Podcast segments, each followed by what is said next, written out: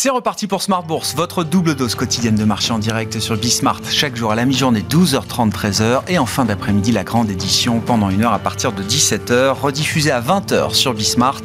Et euh, que vous retrouvez bien sûr chaque jour en replay sur bismart.fr et en podcast sur l'ensemble de vos plateformes. Au sommaire de cette édition ce soir, la reprise des euh, actions et des actions européennes notamment qui se prolonge aujourd'hui euh, encore après le trou d'air de la semaine passée. Le CAC 40 regagne autour de 1% en cette fin de séance et franchit à nouveau le seuil des 7200 points. Un rebond qui se fait dans une ambiance quand même empreinte de prudence avant la publication d'un chiffre clé demain pour les investisseurs, à savoir le rapport mensuel sur l'inflation aux États-Unis. L'indice des prix à la consommation sera publié demain à 14h30.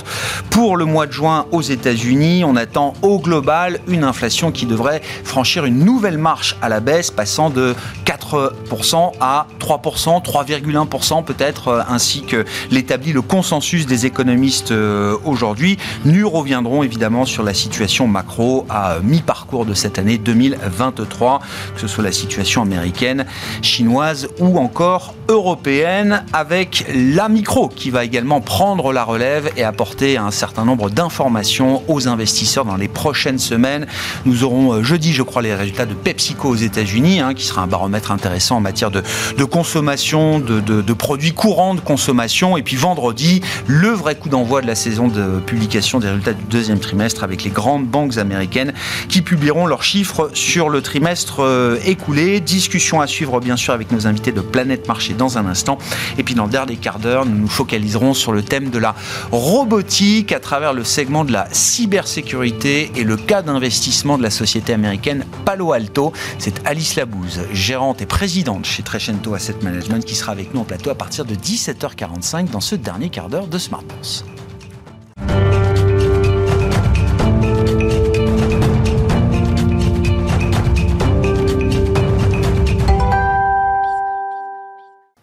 Tendance mon ami, les infos clés de marché chaque soir en ouverture d'émission avec vous, Alix Nguyen, et les marchés euh, d'actions en Europe notamment qui poursuivent leur reprise aujourd'hui encore. Oui, mais prudence malgré tout avant la publication euh, demain des chiffres de l'inflation de juin aux États-Unis. La perspective de la fin des hausses de taux d'intérêt euh, soutient le marché. À cet effet, plusieurs responsables ont tenu des propos jugés moins restrictifs. La présidente de l'antenne de San Francisco, Mary Daly, estime que deux de taux supplémentaires serait probablement encore nécessaire, mais que le cycle de resserrement touche à sa fin. On retient aussi le, je cite, je pense que nous sommes proches des déclarations du vice-président de la Fed, Michael Barr, au sujet de la fin de la remontée des taux. Et puis, euh, comme autre facteur positif pour le marché, on trouve la Chine et l'intensification de son soutien au secteur immobilier. Le yuan s'est renforcé face au dollar. Les investisseurs asiatiques continuent de s'attendre à des mesures plus concrètes de la part de Pékin. À Paris, les valeurs du luxe, LVMH, Kering et Hermès sont en hausse. Même chose pour ArcelorMittal. Du côté des euh, valeurs américaines qui font l'actualité aujourd'hui, Alix, on notera que Bank of America accepte de payer 250 millions de dollars pour une série d'infractions à solder, dont une euh, histoire de commission fictive. Oui, plus exactement, Bank of America a accepté de payer 150 millions de dollars d'amende aux régulateurs américains et plus de 100 millions de dollars aux consommateurs lésés. L'objectif est de régler les accusations selon lesquelles la banque aurait systématiquement euh, facturé deux fois les frais, retenu les avantages promis pour les cartes de crédit et détourné les informations des clients. Du côté des matières premières, euh, l'or est à un plus haut depuis trois semaines. Il bénéficie entre autres du soutien d'un dollar faible. Et puis euh, enfin, s'agissant des indicateurs, l'inflation allemande progresse en juin. Sur l'année, les prix à la consommation ont augmenté de 6,8%. Toujours en Allemagne, le sentiment des investisseurs continue de baisser. En juin, en juillet, pardon, l'indice ZOO s'est établi à moins 14,7. C'est en deçà des attentes. Les investisseurs prévoient une nouvelle détérioration euh, de la situation économique d'ici la fin de l'année. Tendance, mon ami, chaque soir avec vous, Alix Nguyen, le résumé, les infos clés du jour sur les marchés en ouverture de Smart Bourse sur Bismart.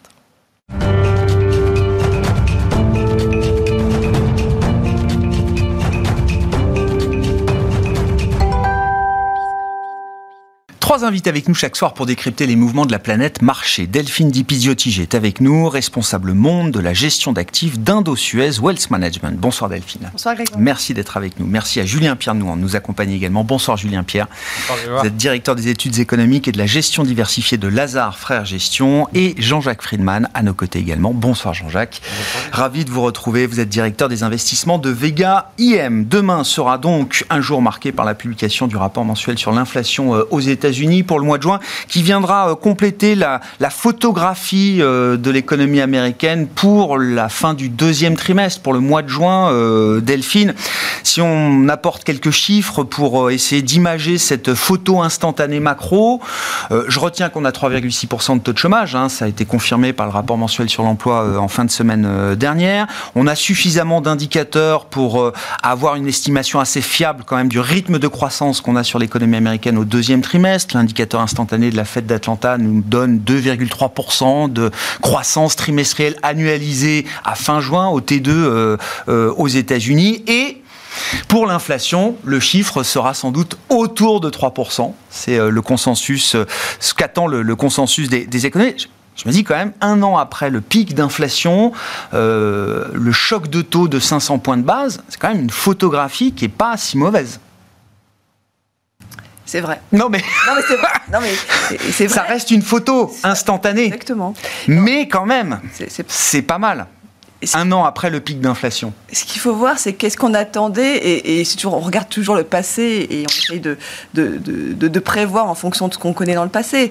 Là, quand même, est-ce qu'on est en train d'ajuster? Parce que finalement, les économistes sont toujours en train d'ajuster. C'est qu'on s'est dit que l'impact sur euh, de la remontée des taux, il serait assez rapide. Au bout de six mois, euh, on aurait déjà les, impacts. Très rapidement, quand même, les banques centrales ont communiqué hein, en disant probablement ça sera plutôt 18 mois, enfin un an, 18 mois, voire deux ans avant d'avoir cet impact de taux. Pourquoi on aura plus tard cet impact de taux Et c'est notre vue hein, depuis le début de l'année. Hein. depuis le début de l'année, euh, on était plutôt sur un no landing sur l'année 2023. On était vraiment en décalage avec les prévisions euh, macroéconomiques. Pourquoi? Parce que faut quand même se souvenir qu'en 2020, euh, les États-Unis, ils ont quand même mis 25, 26% du PIB sur la table pour relancer l'économie. 26% mmh. du PIB. Donc, alors, heureusement qu'on n'a pas l'effet tout de suite, parce que ça serait quand même catastrophique. On pourrait vraiment mm. se poser des questions et la crise qui nous attendrait euh, serait vraiment très importante. Donc, heureusement que le consommateur, avec cette relance fiscale quand même extraordinaire. Purger une injection de 26% bah, du PIB, ça peut prendre un peu plus de temps que 6 mois, quoi. Ah, exactement. Alors, c'est un peu moins pour euh, l'Europe, hein, c'est la, moitié moins, moitié moins en moyenne. Euh, mais malgré tout, ça a été une relance extraordinaire, parce qu'on est quand même passé à côté de quelque chose qui, qui était une crise potentiellement assez énorme. Donc, on a relancé les effets probablement se seront visibles l'année prochaine, voire en 2025. Donc, euh, ok, c'est vrai que c'est en train de baisser. Notre vue, euh, c'était, ça n'a pas bougé depuis le début de l'année, c'est une, racine carrée pour la trajectoire de l'inflation. C'est-à-dire que probablement on a plein de choses qui font que l'inflation décroît euh, dans sa trajectoire et probablement atteindra la target des banques centrales assez rapidement, des 2%.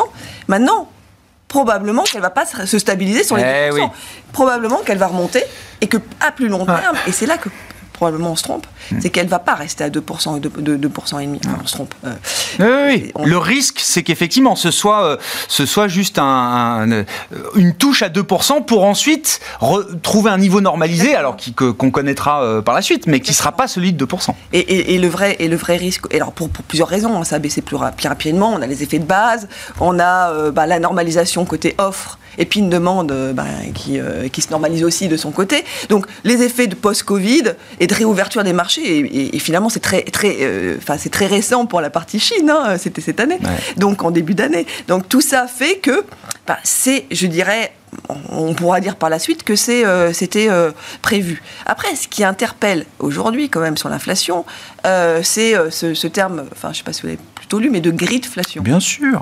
Donc gridflation, donc c'était le truc qui, est arrivé à la mode, euh, enfin qui, est apparu en 21, euh, en 2021 euh, aux États-Unis, et c'était de dire que finalement cette, cette, inflation, elle est quand même malgré tout. Alors évidemment, il y a le choc énergétique, évidemment, il y a le choc. Donc c'est l'idée de l'inflation par les profits, hein, c'est ça, l'avidité des entreprises qui les, les, pousse à tirer les profits à la hausse. C'est que l'inflation, elle est euh, entraînée par les profits, elle est alimentée par les profits euh, exceptionnels de, des entreprises. Il y a le FMI qui a sorti une étude là-dessus en disant que finalement les profits des entreprises, qui étaient des profits exceptionnels, euh, c'est pour ça qu'on en parlera tout à l'heure des résultats d'entreprise. À la fin de la semaine, ça va être assez intéressant parce que les résultats étaient toujours bons. Enfin, ont quand même été globalement plutôt meilleurs euh, qu'attendus, un peu comme d'habitude.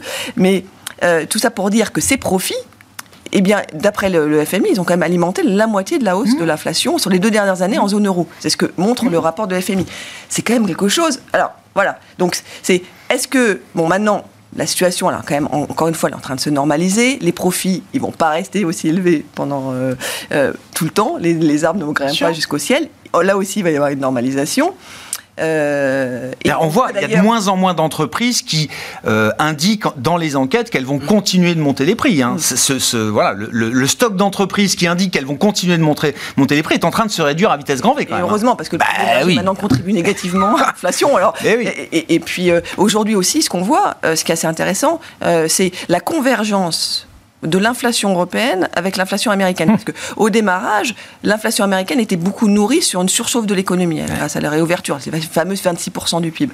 Alors qu'en zone euro, ce n'était pas du tout le cas. Euh, encore une fois, là, je, me réfère à une, étude du FMI, euh, c'est 80% pour les États-Unis, c'est 6% pour l'Europe. L'Europe a été vraiment impactée sur cette crise énergétique. Aujourd'hui, ce qu'on voit, c'est que l'inflation, c'est moins, alors c'est plus du tout l'énergie, puisque ça contribue négativement, c'est moins la partie alimentation, et c'est aujourd'hui plus les services et services locaux. Et donc là, il y a une convergence aussi de cette alimentation de l'inflation aux États-Unis ou en Europe, euh, qui va sur une normalisation aussi de l'inflation. Mm. Donc globalement, euh, oui, c'est normal cette, cette, cette, photo. Cette photo de l'économie US. Me choque pas. Euh, maintenant, il va falloir. Est-ce que réellement on va, on va suivre notre stratégie, enfin, trajectoire en racine carrée ou pas? Ce qui est en fait, et ce qui est aussi hyper crucial, c'est qu'est-ce qu'on attend? Quand on a regardé l'enquête là, euh, qui a été faite auprès des consommateurs américains par la fête de New York, mhm. sortie hier, euh, sur les prévisions des consommateurs sur l'inflation l'année prochaine, ils prévoient une légère baisse. Ils voient 3,8% d'inflation. Dans deux ans, ils voient 3%. Le problème, c'est quoi? Qu'est-ce qui va se passer si on n'est finalement pas à 3%, mais on est à plus? Et ça, ça, ça, ça, valide la stratégie euh, higher for longer de la Réserve fédérale euh, américaine. C'est-à-dire que même si l'inflation euh, marque un point bas ou revient autour de la cible, il faudra être suffisamment courageux pour pas relâcher les efforts, quoi. Oui. Et puis, de toute façon, ils ont tout intérêt aussi à à driver les anticipations de marché. Mmh ils n'ont pas du tout intérêt à dire qu'ils vont arrêter ah bah de remonter les taux. Oui, c'est performatif. Hein. Si vous dites que vous arrêtez, euh, le marché, euh, lui, va, euh, l'anticipe, le prend pour acquis, et bien sûr. Ouais, je comprends. D'où la fermeté du discours qu'on peut retrouver encore chez certains banquiers centraux aujourd'hui. Je reviens à ma petite photo finish de l'économie américaine fin juin. Et est-ce qu'on attend de ce chiffre d'inflation demain On va avoir un chiffre à 3% autour, quand même, pour l'inflation globale, divisé par 3 en un an, Julien Pierre. Oui, pour l'inflation globale, mais c'est vrai que les banques banquiers centraux savent bien qu'il y a des gros effets de base sur l'énergie et que ce qu'il faut regarder, c'est l'inflation euh, hors alimentation énergie qui est plus euh, représentative des tendances. Et celle-ci, alors suivant qu'on prenne le déflateur de la consommation ou euh, le, le CPI qu'on a demain, on est à 4,5-5 et ça ralentit très lentement. Ce qui est intéressant, c'est de regarder effectivement bah, la décomposition que nous propose la Fed, c'est-à-dire regarder d'un côté les biens. Alors là, il y a eu un peu de volatilité par rapport au par rapport au prix des voitures d'occasion. Euh, avec sans doute bah, un léger mieux. Mais globalement, c'est vrai que quand, on regarde les enquêtes sur les, euh, les, chaînes d'approvisionnement, on sent que l'inflation des biens, elle a effectivement été transitoire. Le logement a l'air d'être en train de se retourner, mais là encore, je pense qu'il faut être prudent parce qu'on voit les prix de l'immobilier ben partir à la hausse. Euh, et, la vraie question pour la Fed, c'est ce dont on parlait, l'inflation des services, parce que c'est celle qui est drivée par le, le coût du travail. Et euh, on en vient, euh, alors là aussi on a eu des chiffres un peu meilleurs sur les derniers mois, mais on reste voilà, dans la tendance des deux dernières années. On n'est pas encore, euh, on n'a pas encore suffisamment ralenti pour assurer la, banque centrale. Et, plus globalement, c'est euh, le higher for longer, c'est aussi le fruit de l'expérience des années 70. On en avait déjà parlé. Euh, les banques centrales savent que si elles assouplissent trop tôt, le risque c'est d'avoir une sorte d'effet palier, c'est-à-dire que l'inflation effectivement ralentit, mais se stabilise à un niveau plus élevé qu'auparavant. Hmm. Et, donc on en revient à cette question finalement bah, du, des salaires et donc du marché du travail et donc de l'activité économique.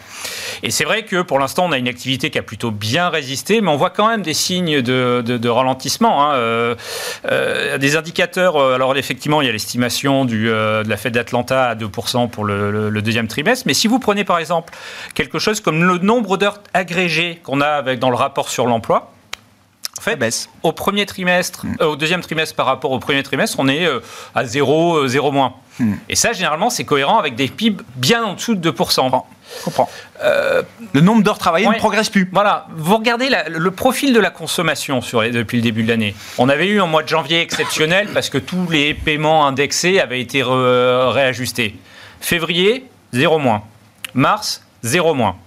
Avril, on était à plus 0,5 sur la première estimation, on est à plus 0,2. Mais Zéro moins. Donc on va voir les ventes au détail là pour le mois de, juin, mais on sent que et sachant que sur cette période le consommateur a bénéficié encore de cette surépargne à, Bien sûr. et de faits bénéfiques au niveau des prix de l'énergie. Mmh. Donc voilà, on sent que ce resserrement monétaire, il produit petit à petit ses effets. Mmh. Pas oublier qu'il y a, on dit, euh, les banquiers centraux disent souvent 12-18 mois pour les effets.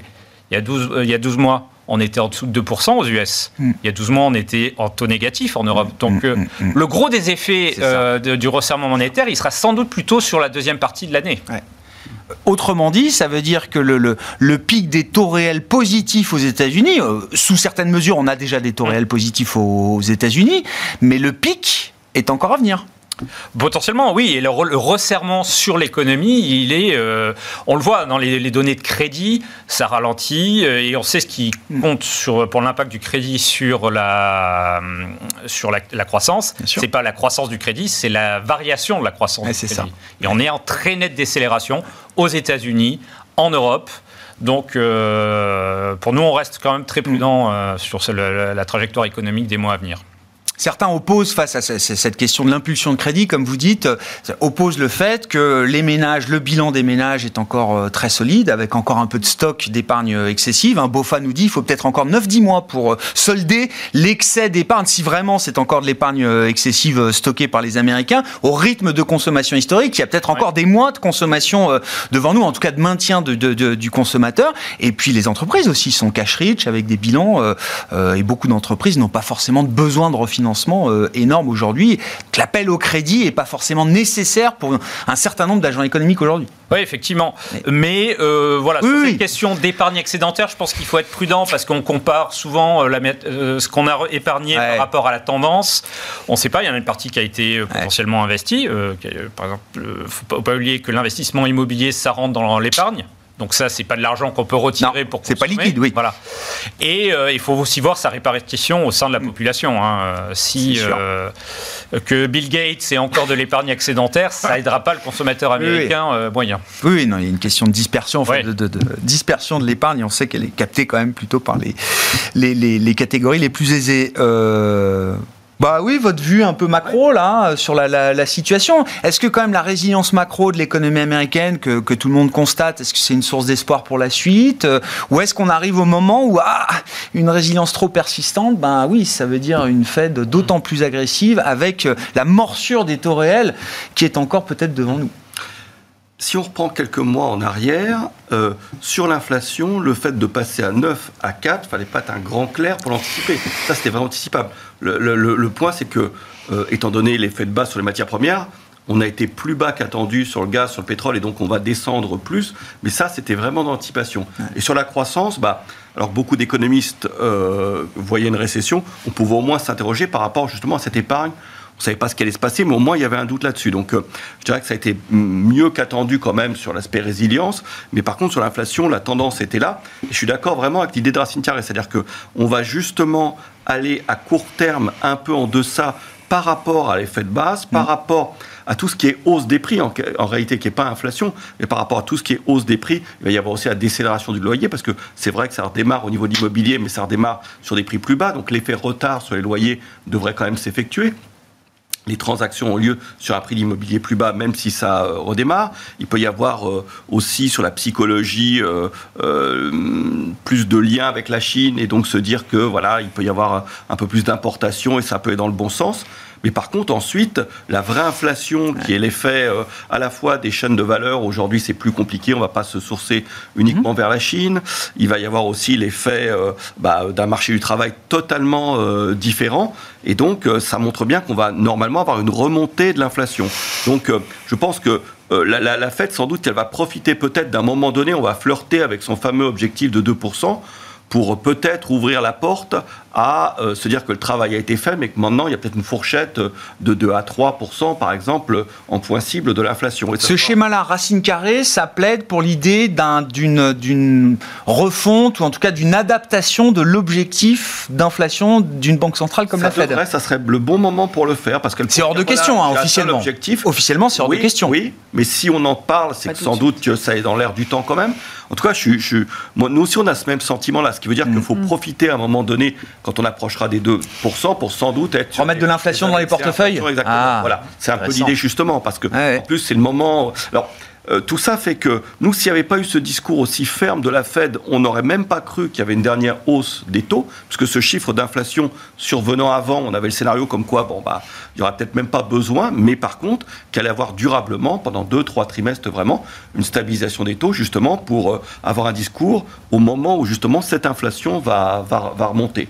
Mais c'est peut-être pas la dernière, hein bah, ça serait surprenant parce que je trouve qu'au moment où justement la question se posera dans deux ou trois mois, c'est le moment où on risque d'avoir les meilleurs. Alors c'est les meilleurs, oui, l'inflation la plus basse, quoi. l'inflation la plus basse. Donc euh, et de reprendre euh, six mois après. Euh, ben, c'est ce qu'on a vu chez des banques centrales, certes secondaires, avec des spécificités locales, australiennes, canadiennes ou, autres. Mais on a vu que pour certaines banques centrales, c'était la, pause était une pause temporaire pour le coup. Je suis d'accord. Les économistes aiment bien en réalité le, le, le chiffre cœur de l'inflation, mais l'effet psychologique, on oui. raisonne tous par rapport au chiffre réel de l'inflation. Et donc ce chiffre réel de l'inflation baissant, global, euh, il y a sans doute moins de négociations salariales mm. nécessaires, il y a sans doute euh, un appétit euh, de fixer les prix par les entreprises un peu moins fort aussi, donc ça sera plus difficile. Et sur l'aspect croissance, je trouve aussi que là, vous parliez tout à l'heure du fait qu'il y a encore un potentiel de, d'épargne qui peut durer six mois, mais la situation est différente, où là, les, les, les ménages ont dû puiser dans leur bas de laine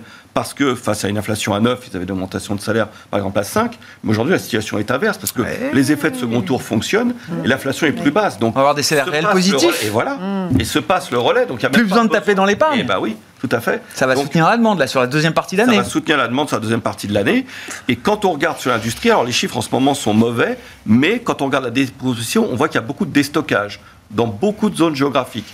Donc à un moment donné, c'est toujours compliqué. Mais mm. si on prend l'exemple par exemple des plans de relance euh, et, du moment euh, du Covid ou de la Covid où les, où les consommateurs pouvaient, pouvaient consommer, eh bien, ils ont acheté des PC il y a 3 ou 4 ans. Ça veut dire que le moment où euh, mm. on va, on va, fonctionner, bah, c'est 3 ou 4 ans après. Mm. C'est maintenant. Donc, sur l'aspect des stockages, on, est peut-être aussi dans un moment un peu limite. Donc, sur la croissance, je ne suis pas forcément négatif. négatif. tout ça, ça fait 2-3 bah trimestres. avec un, alors, c'est difficile d'anticiper. on n'anticipe jamais une récession grave, mais tout ça semble vraiment une récession. Enfin, des chiffres autour de zéro pendant deux ou trois trimestres.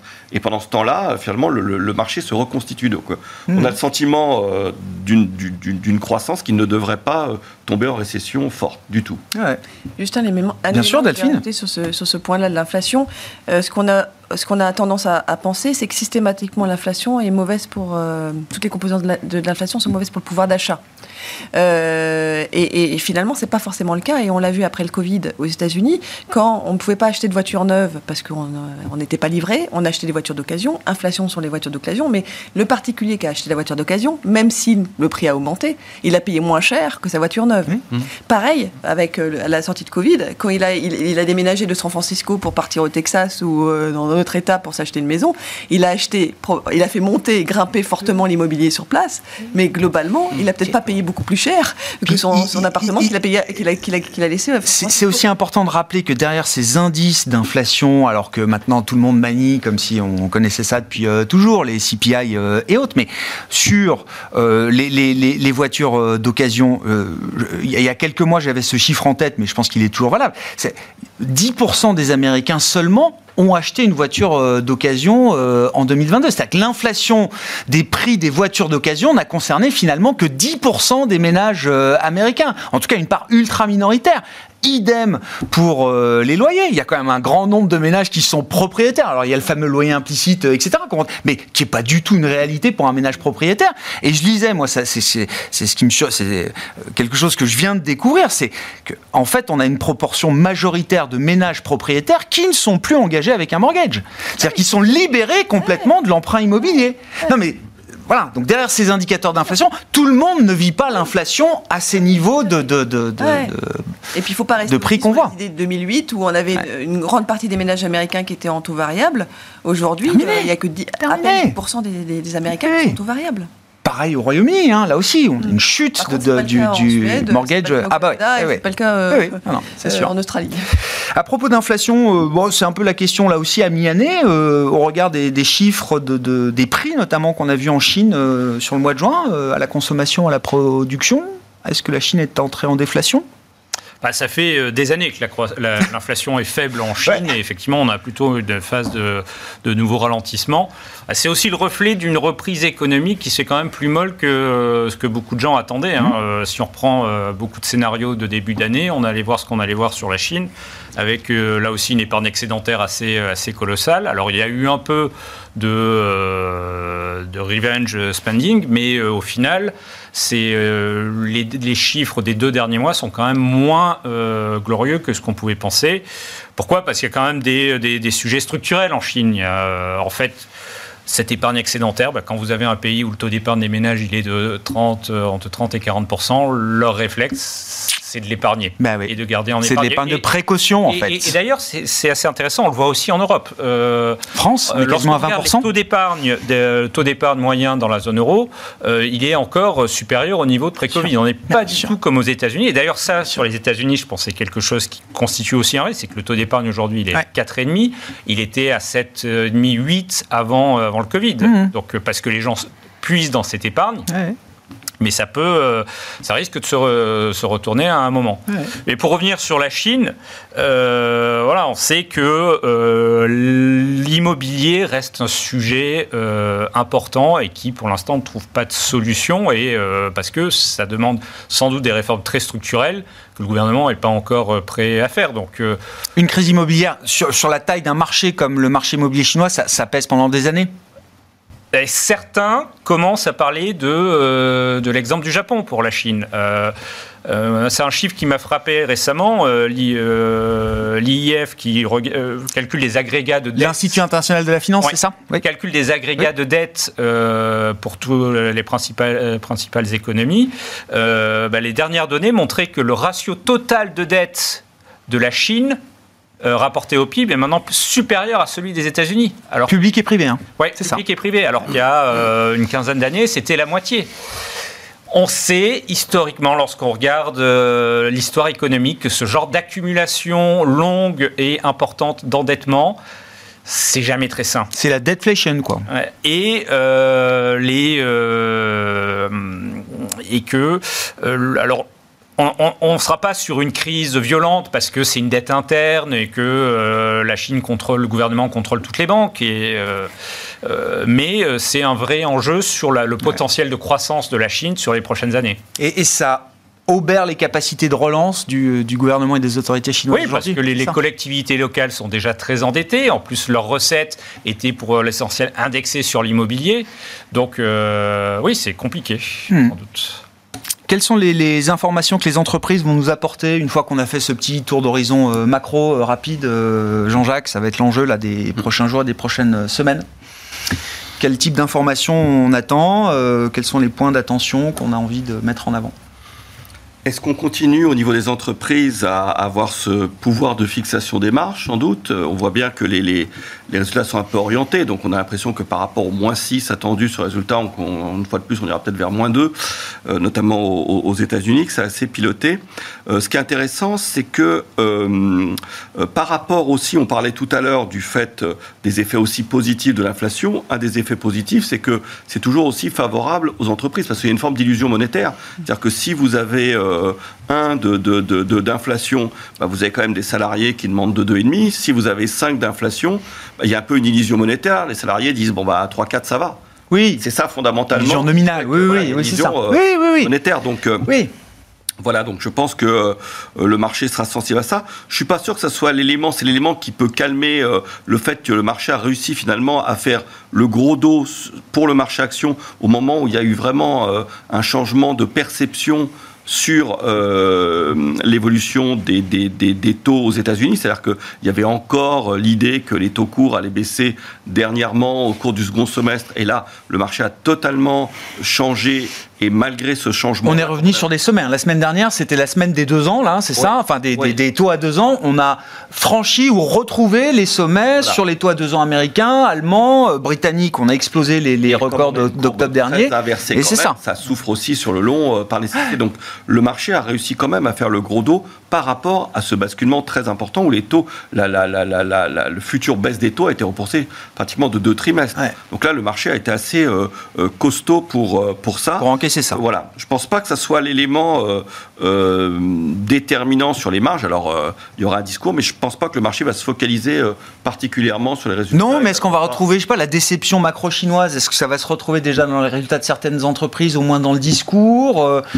Bah, Ça se retrouve déjà, par exemple, dans les différences de croissance qui existent au niveau européen. C'est-à-dire qu'au niveau du chômage, on est dans une situation classique avec un taux de chômage inférieur à 3 en Allemagne, supérieur à 10-12 dans les pays du Sud. Mais quand on regarde la croissance européenne, on a vu que c'était totalement inversé, avec encore une fois une France au milieu, des services qui fonctionnent, donc c'est l'Europe du Sud qui elle avoisinait les deux, et une Allemagne à zéro. Euh, à la fois par rapport à son commerce extérieur avec la Chine, qui est mise à mal par la faiblesse de la relance chinoise, et peut-être aussi par rapport à des changements. Alors le changement euh, symptomatique, c'est sur le véhicule euh, électrique, par exemple, où auparavant, bah, une Chine qui se tenait un peu mieux, c'était un peu plus d'exportation des voitures allemandes vers la Chine. Aujourd'hui, on voit qu'il y a en plus une transformation, donc je suis un peu plus confiant sur les biens d'équipement, mais on voit qu'il y a aussi des transformations. Donc l'Allemagne qui souffre, c'est aussi euh, cette, cette Chine. Euh, voilà. Après, euh, c'est vrai que la Chine aura des mesures techniques particulières sans doute et ne peut pas avoir les mêmes niveaux de relance qu'auparavant. sans doute que le consommateur, s'il a des doutes sur sa couverture sociale, etc., bah, il ne consomme pas. Et donc, ah bah, le modèle de transformation où la Chine, où, où, la consommation ne représente que 40% du PIB, on voit bien qu'on ne va pas pour l'instant du tout vers un modèle. Ça a été un peu l'erreur collective qu'on a fait. C'est-à-dire le stock euh, d'épargne accumulé pendant la période Covid euh, en Chine, non, c'est pas l'épargne excessive du ménage américain euh, qui a un travail comme il veut, etc. etc.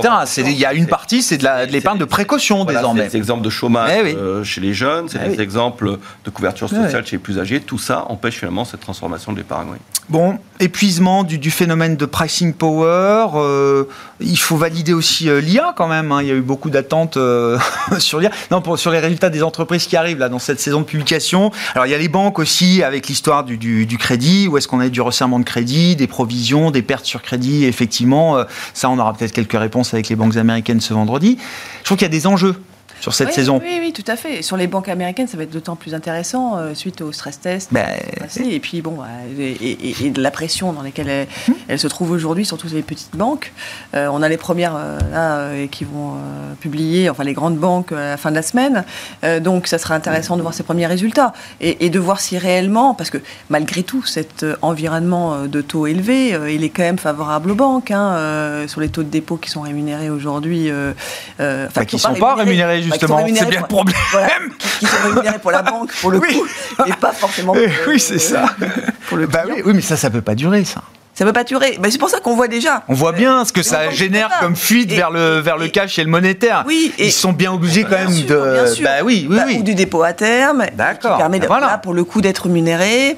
Euh, et puis on voit bon bah des produits qui sont intéressants aujourd'hui pour le, consommateur, que ce soit des produits euh, euh des produits structurés, euh, garantis. Qui, Mais ça permet de maintenir la marge d'intérêt pour les banques quand même. Oui, voilà. D'accord. Bah, bien sûr, parce que malgré tout, quand on propose un produit structuré, évidemment la banque gagne sur le produit structuré, mais le il a une visibilité sur le rendement et puis aussi euh, euh, une garantie, euh, bah, une garantie implicite. Donc il est prêt à payer des commissions, quoi.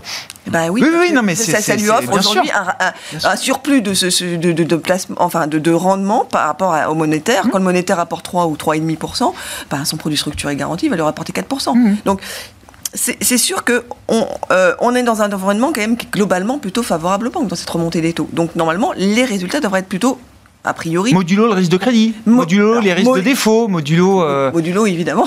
Oui, oui, non, mais c'est ça qu'on a envie de, de voir là. Mais Bon, c'est pour ça que ça va être intéressant. Ouais. Ces résultats vont être intéressants. Après, ce qui va être aussi intéressant, c'est sur le, le secteur du luxe, et on en a parlé, donc, parce que qu'on sorti quand même des résultats extraordinaires au, au premier trimestre. Donc on va voir si ça continue au deuxième trimestre, avec ce ralentissement, évidemment, euh, en Chine qui, a, qui apparaît. Et puis, dans la continuité de ça, c'est de voir euh, quel est l'impact aussi bah, des événements qu'on a eu en France. On ne va pas le voir sur les résultats du deuxième trimestre, mais euh, probablement au troisième trimestre, sur quand il y a la Chine qui est quand même euh, enfin, les Chinois qui commençaient, le tourisme chinois qui a commencé à revenir euh, en Europe timidement, est-ce que Oui, finalement oui. euh, ça, ça- ça va s'accélérer ou pas euh, avec les événements qu'on a eu en France qui a un peu refroidi la Chine euh, et le mot d'ordre de, de- de faire attention à certains pays, euh, dont la France. Qui est pas nouveau, hein. Qui est pas ce- nouveau, mais oui, qui- qui est- mais qui, qui Bon. se renforce un peu plus des- donc, à chaque fois. De voir si est-ce que le trend se continue ou est-ce qu'il y a une Mm. petite inflexion, ça va être intéressant. Ouais.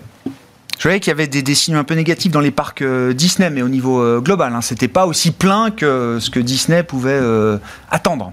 Voilà. Non, mais il y a des petits indicateurs comme ça ici et là que, que le loisir est pas. Voilà, il y, a- il y a des arbitrages aussi qui commencent à, à se mettre en place clair. de ce vue. Jean-Jacques? Non, juste pour les banques, les produits structurés, ça concerne la banque privée. Le reste, par rapport au potentiel d'appréciation des banques européennes, ce qui était très étonnant, c'est quand les taux venaient de 10 et passaient par 3, personne ne pensait à son... Les particuliers ne plaçaient pas leur argent. Là, il y a les, les particuliers qui réclament de nouveaux déplacements. Et le gros, c'est quand même déplacements sur des comptes à terme bien rémunérés qui obèrent quand même la rentabilité Mais- potentielle des banques. Oui. Ouais, a- Oui, puis livré à terme. 4% peut-être Compte à- demain. hein, ouais, donc ouais, la concurrence, elle est, quand- elle est quand même sérieuse euh, Il y a pour, les produits bancaires. à terme, des obligations, Ouais. parce que finalement Pour des liquidités, ils lèvent. Ouais. Et, et- et- et malgré tout, des produits structurés, y compris pour euh, Ouais. le retail. hein. Quel est votre état d'esprit et la, la vue que vous avez sur ces résultats qui arrivent? Qu'est-ce qui va vous intéresser, euh, Julien Pierre? Effectivement, on a eu une période un peu exceptionnelle où euh, les, entreprises ont réussi à générer une croissance euh, très forte des, des résultats. Euh, D'ailleurs, c'est intéressant lorsqu'on regarde les profits macroéconomiques. Normalement, c'est très très bien corrélé à la croissance de la productivité. Et là, on regarde le- les États-Unis, l'Europe, on a une baisse de la productivité sur les derniers trimestres, avec euh, PIB pas géniaux, mais beaucoup d'emplois créés. Mm. Et euh, les profits ont explosé. Mm. Donc, euh, ça met un peu d'eau au moulin de cette histoire de, de, de greedflation. Et on sent bien que c'est logique, elles ont, euh, elles ont quand même un, un terme. Alors, euh, ça fait deux, trois trimestres qu'on se dit, bon, vraiment, ça peut pas aller beaucoup plus loin. C'est aller euh, plus loin. Et, euh, et donc, on va voir, je pense, les, euh, ce qui va être au-delà des résultats du deuxième trimestre, ce qui va être intéressant, c'est les, les, les, les prévisions sur la, la, la, la suite de l'année. Et, euh, et on l'a dit, hein, un secteur un peu en amont comme la chimie a commencé à, à warner. Euh, voilà, il faut voir est-ce que ça se diffuse? Pour quelles raisons? C'est quoi les raisons? Il y, y a encore des problèmes de- d'offres? C'est- C'est c'est encore un sujet d'offre Non, ou c'est plutôt non. maintenant la demande qui. la euh, demande, ouais. D'accord. Donc euh, voilà, est-ce que euh, encore une fois, on est dans ce, ce mouvement général où bah, le resserrement monétaire qu'on a eu produit petit à petit ses effets, et, et donc on va voir ce que ça donne au, au- au second semestre. hein. Mm. Aujourd'hui, maintenant, c'est vrai que les, on a eu une bonne première moitié d'année. Euh, est-ce que euh, les prochains mois seront aussi favorables? Est-ce que les entreprises ne risquent pas de se retrouver face à des, effets ciseaux où elles ont moins de capacité à augmenter les prix? Et par contre, bah, les, euh, augmentations des salaires qui ont pu être accordées continuent d'impacter euh, les résultats. Donc euh, oui, ça va être intéressant. Hmm. Est-ce que le thème de l'IA euh, va tenir ses promesses? Est-ce que c'est un thème qui se diffuse au-delà des euh, sept magnifiques euh, qui font Oui. la performance du marché Non, mais ça va être important. On va voir déjà, alors ça, on aime bien mesurer le nombre d'occurrences, le nombre de fois que euh, le thème IA euh, Mm. apparaît dans les conférences call avec les analystes. et, et on sait déjà que c'est pas juste chez Nvidia qu'on parle de, de- d'IA. On en parle chez Pepsi, Et- et- chez Coca, chez Carrefour, chez Oh, puis- tous ceux qui en veulent. Quoi. Ce qui est très intéressant et très logiquement, c'est que beaucoup d'investisseurs euh, à élargir la base justement. C'est-à-dire que je pense que on a pu jouer Nasdaq par exemple, euh, euh, l'indice, et aujourd'hui on cherche à, à- à Ouais. élargir. Et d'ailleurs, vous avez vu que le Nasdaq 100 va élargir euh, euh, sa base. C'est-à-dire que le, le poids finalement Oui. des- de ces sept magnifiques va, on va va se réduire. repondérer, on va réduire le poids Ouais. un petit peu de ces sept, Extraordinaire. euh, de ces Ouais, sept donc ça va magnifiques. vraiment dans le sens Ouais. d'aller chercher des dossiers dans des caps un peu plus réduites. Et je pense qu'à un moment donné, même, on ira sans doute chercher dans les mids au moment où euh, euh, on pensera qu'il peut y avoir un petit rebond de l'économie vu le retard. Mais c'est le moment là ou pas? Je pense que c'est un peu tôt. Par contre, de jouer justement des fonds. Alors, euh, ça a été joué de, de différentes manières. On a vu par exemple beaucoup de personnes revenir sur des fonds équipondérés on a pu faire aussi. Euh, ça, ça paraît très, très euh, logique. En juin, on a vu ces, ah ces indices euh, equal weight, equipondéré, S&P rattraper un peu. Non, mais sur un mois, hein, sur quelques semaines. Ça semble vraiment la logique de l'histoire aussi, en effet. C'est-à-dire que c'est de se dire par rapport à ça, le thème reste toujours valable.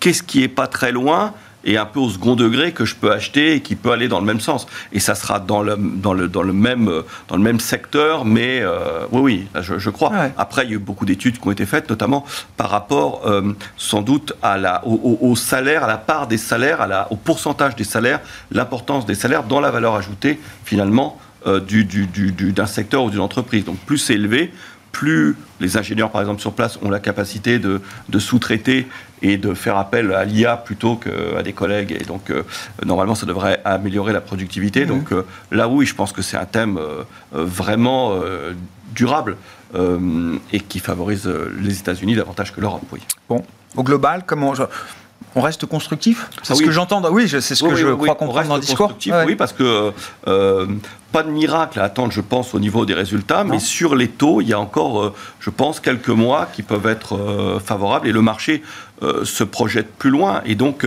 ce qui est intéressant dans cette phase, c'est que généralement, dans ces phases qui précèdent un futur mouvement de baisse des taux, la certitude, c'est qu'il y aura baisse des taux. L'incertitude, c'est est-ce que c'est récession ou est-ce que c'est ralentissement? Et, si c'est vraiment récession, bah là, la récession emporte la baisse des taux. Mais si c'est juste ralentissement, souvent l'aspect baisse des taux est plus important.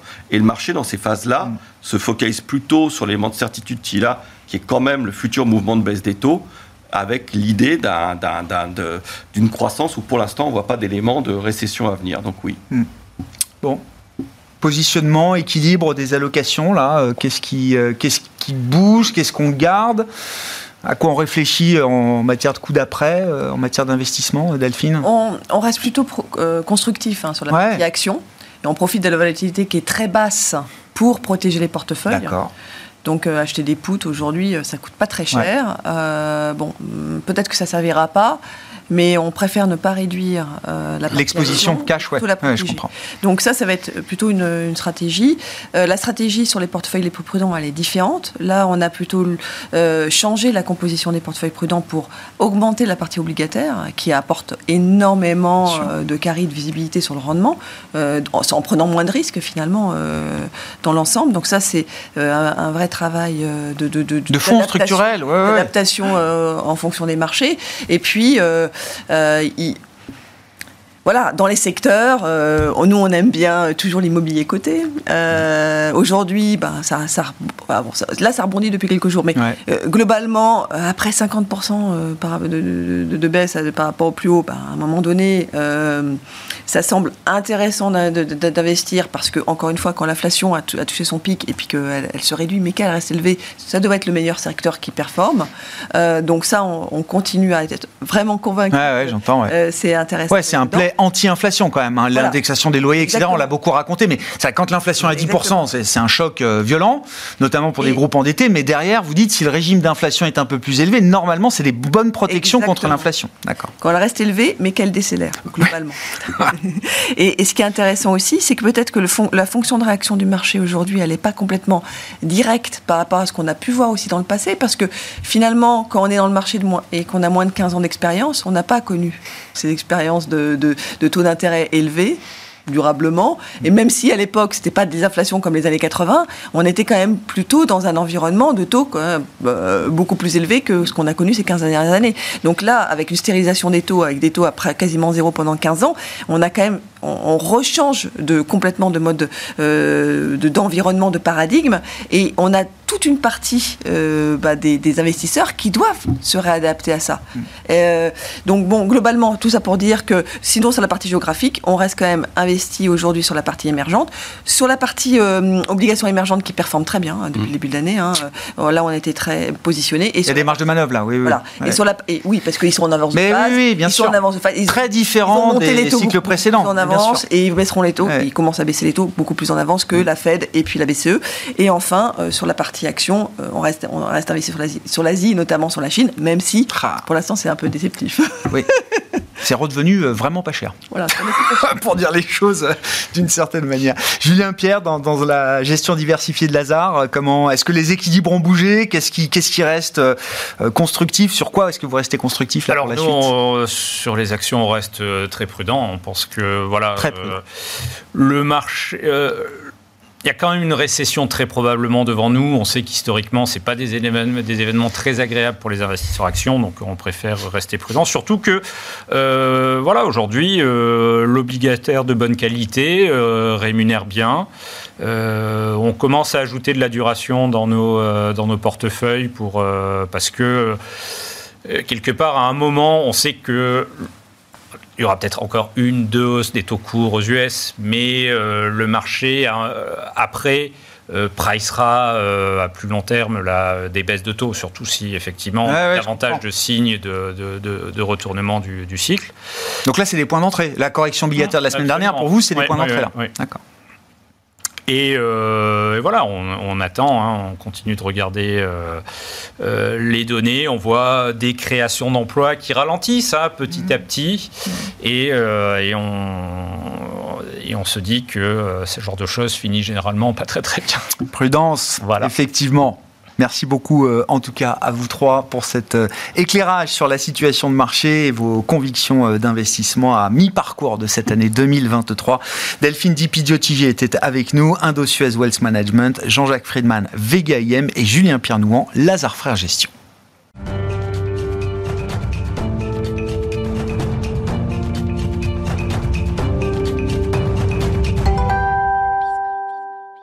Dernier quart d'heure de Smart Bourse chaque soir, c'est le quart d'heure thématique. Le thème ce soir est un vaste thème d'investissement qui est celui de la robotique et nous allons nous focaliser sur un cas d'investissement spécifique, celui de la société américaine Palo Alto, avec Alice Labouze à mes côtés en plateau, présidente de Trecento Asset Management. Bonsoir Alice. Bonsoir Grégoire. Merci beaucoup d'être là. Bon, la robotique, c'est une des deux grandes thématiques que vous gérez euh, chez euh, Trecento Asset Management. Il y a la santé et euh, la robotique. Les deux, d'ailleurs, n'étant pas totalement euh, hein. Euh, Il y a de la robotique dans la santé, euh, je crois. C'est pas le sujet qui nous occupe euh, aujourd'hui. La verticale qui nous intéresse, c'est donc le domaine de la cybersécurité avec le cas d'investissement de la société américaine Palo Alto. Exactement. Alors en 2015, quand j'ai créé mon fonds sur la robotique et l'intelligence artificielle, je, évidemment, je voulais de la cybersécurité en me disant il va y avoir de plus en plus d'objets connectés, l'intelligence artificielle va se développer, il faut absolument qu'on puisse avoir de la sécurité. Et à l'époque, impossible de trouver une société cotée euh, Ah sur ouais. les, les marchés parce que tout était dans C'était le pas investissable. Ben non, c'était quasiment impossible. Alors heureusement, les temps ont changé. Le- évidemment, la cote a grandi en matière de robotique et d'intelligence artificielle. Et vous avez un certain nombre d'acteurs de premier plan, évidemment, qui se sont développés à mesure où l'IA et la robotisation et les objets connectés se sont développés. Et aujourd'hui, on a choisi Palo Alto, une Ouais. société américaine de taille quand même importante. Ah hein. bah c'est déjà un poids lourd, oui. Ah bah Ouais, oui, 70 milliards d'euros. Alors si on le veut en dollars, ça fait 75 milliards de dollars, ce qui est quand même une sacrée société, avec des très belles performances depuis son introduction en bourse. hein. Ça s'est introduit en bourse en 2012 et à 42 dollars par action. Et aujourd'hui, on est à 208 ou 247 dollars même. Alors la petite histoire, parce que vous savez que moi j'aime bien les petites histoires d'entrepreneurs, hein, j'en suis une moi-même, c'est vraiment un garçon qui s'appelle Nir Zouk, un peu comme Zuckerberg, mais juste euh, le diminutif, donc qui est israélo-américain, qui lui avait travaillé, un ingénieur qui avait travaillé dans la cybersécurité dans des très grosses entreprises. Il a décidé de créer sa propre société et surtout de créer un des premiers pare-feu absolument hors norme, puisque c'est un système en fait qui est interopérable et qui fonctionne dans tout ce qu'on appelle les clouds publics. Alors ça peut paraître un peu compliqué, mais vous savez que des gens comme Amazon, Google, Microsoft ont développé des offres pour les entreprises, pour le cloud, pour héberger toutes les données et euh, pour faire fonctionner les entreprises avec le cloud. Et ben en fait, lui, il a trouvé une solution vraiment qui couvre tous les besoins d'une entreprise en matière de cybersécurité. Et c'est là où il a vraiment fait la différence parce que jusqu'à présent, en fait, il fallait réussir à, euh, enfin, on était obligé en fait d'avoir du matériel dans les bureaux, on était obligé de euh, euh, de vérifier bah, toute la chaîne, c'est-à-dire que vous aviez dans un bureau puis dans un autre bureau, vérifier qu'il n'y avait pas de problème avec l'imprimante, avec tout ce ce qu'étaient les objets connectés, même de dites de fin de chaîne. Mm. Et ben lui, il a créé une solution qui permet jusqu'à l'imprimante, si vous voulez, qui est connectée sur votre réseau, d'avoir un système de sécurité. Et même pour aller plus loin, il a d'abord il a acheté plein d'entreprises, il a acheté une quinzaine d'entreprises. Ah oui, ah en quelques Sacré années. ouais. Assez impressionnant. Donc à chaque fois, évidemment, comme il a son parc client très important, il impulse des nouveaux savoir-faire et donc en fait, il facture encore plus ses clients sur euh, de nouvelles opportunités. On sait qu'il y a de plus en plus d'attaques de cybersécurité et que en fait ils vont très vite. C'est d'ailleurs c'est intéressant ce, risque cyber parce que beaucoup euh, d'économistes, de banquiers centraux signalent que c'est un risque au moins aussi important peut-être que le risque climatique du point de vue des, entreprises, de l'activité euh, économique.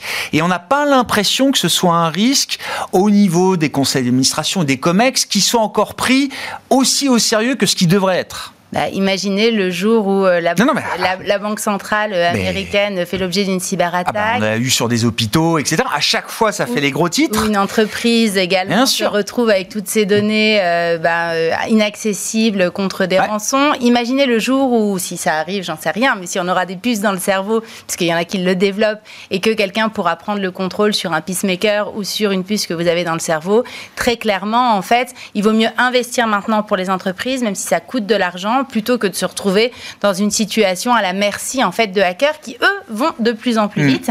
Et c'est pour ça qu'en fait cette société Palo Alto a développé des solutions d'intelligence artificielle et de deep learning pour créer leur propre scénario de cyberattaque et se préparer constamment aux grands changements en fait euh, sur ce marché qui évolue euh, à vitesse grand V. Mm. Ils sont le, le, le, le, positionnement et les, là où les solutions qu'ils ont euh, créées, est-ce que ça ça, ça, ça, rend le caractère de Palo Alto euh, unique parce que comme dans euh, les semi-conducteurs ou comme dans mm. la tech en général, euh, dans la cybersécurité, on sait qu'il y a des, spécialités, des domaines d'expertise spécifiques, il y a des positionnements dans la chaîne de valeur qui peuvent être très différents d'une société à l'autre.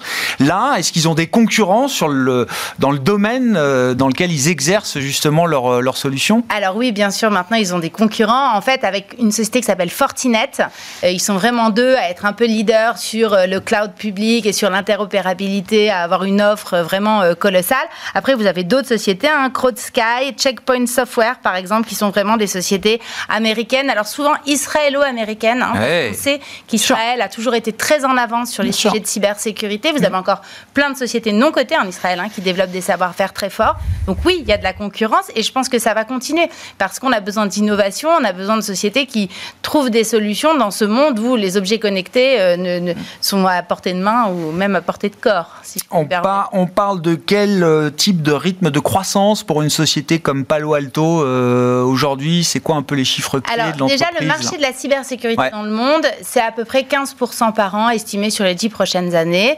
Euh, Palo Alto, c'est plutôt jusqu'à présent autour de 30% par an. Et là, la croissance du cloud, en fait. Hein, Ça, c'est la croissance qu'on voit chez des, dans les services cloud de Microsoft, d'Amazon, etc.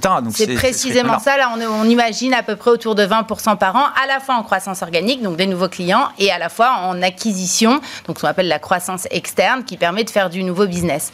J'ajoute quand même qu'évidemment tout a changé à cause ou grâce euh, au Covid, parce qu'à partir du moment où il y a eu le Covid, les sociétés ont été obligées d'accélérer en fait leur présence mm. sur le cloud et de permettre du travail à domicile, de la décentralisation de données. Et là, c'est encore une formidable opportunité, évidemment, pour des sociétés spécialisées dans la cybersécurité comme Palo Alto.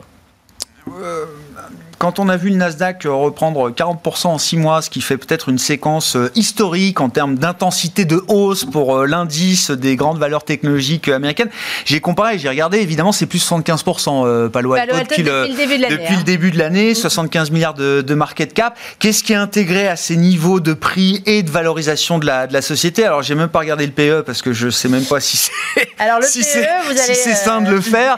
Ça doit être délirant. Non, mais c'est normal. C'est mais comment on évalue justement la valorisation d'une entreprise à ce stade et, comment on jauge du potentiel encore d'une entreprise comme celle-là sur le plan euh, de l'investissement boursier euh, Je pense qu'il y a deux approches. Il y a le fondamental dont vous parliez, il y a la question de la valorisation. Donc on va quand même la donner, on va poser la donnée. Donc bon, en valeur d'entreprise sur chiffre d'affaires, c'est 9 fois raisonnable. Enfin raisonnable, élevé, mais raisonnable, on va dire. Par contre, sur le résultat net, donc ce qu'on appelle le price earning ratio, c'est 49 fois. c'est clairement ce qu'on appelle une entreprise de croissance. C'est du Hermès, quoi. C'est un, peu du Hermès. Je suis d'accord. Donc vous avez la valorisation qui est quand même assez élevée, surtout après cette hausse depuis le début de l'année. Et puis après, vous avez le sujet des flux. C'est-à-dire ce qu'il faut bien comprendre. L'année dernière, ce qui s'est passé et pourquoi est-ce qu'on s'est retrouvé avec une forte baisse du Nasdaq, de toutes les valeurs technologiques ou de toutes les valeurs de croissance? C'est que cette fameuse hausse des taux d'intérêt aux États-Unis a un impact colossal sur le cash, la masse de cash. Évidemment, les sociétés qui se payaient cher ont eu tendance à se dégonfler. La question, c'est est-ce que euh, on va revenir sur un environnement avec plus de liquidité, une détente sur les taux d'intérêt? Mon sentiment, c'est que oui. Alors peut-être pas en septembre, hein, mais euh, peut-être en début euh, d'année prochaine ou à la fin du premier trimestre de l'année prochaine. Et donc, je crois que dans le rallye qui va s'opérer sur les marchés à partir de ce moment-là, parce que je crois qu'il y aura un rallye mmh. assez violent, en tout cas c'est mon point de vue, je peux, me tromper, sauf le choc externe, hein, mmh. comme la guerre en Ukraine ou ce genre de choses. Euh, il me semble qu'une société de cybersécurité qui est leader mondial, qui a développé un savoir-faire et qui travaille avec le monde entier, si vous voulez, euh, avec Amazon, avec euh, Microsoft et autres, me semble être plutôt bien positionnée pour profiter de ce rallye. Mmh. Donc je pense que c'est une opportunité boursière importante sur repli d'essayer de prendre cette société. Nous, on en a dans notre fonds robotique et intelligence artificielle. Palo Alto, donc 75 milliards de dollars de market cap et euh, effectivement un des, leaders euh, américains et mondiaux sur euh, ce segment de la, de la cybersécurité dédié au cloud public. Hein, c'est ça, Tout à fait. Alice. Merci beaucoup d'être venu nous parler de robotique, de cybersécurité et de ce cas d'investissement spécifique Palo Alto. Alice Labousse qui était avec nous, l'invité du quart d'heure thématique de Smart Bourse ce soir, présidente de Trecento Asset Management. Voilà pour cette édition. On se retrouve demain à 12h30 en direct sur Bismart. snart.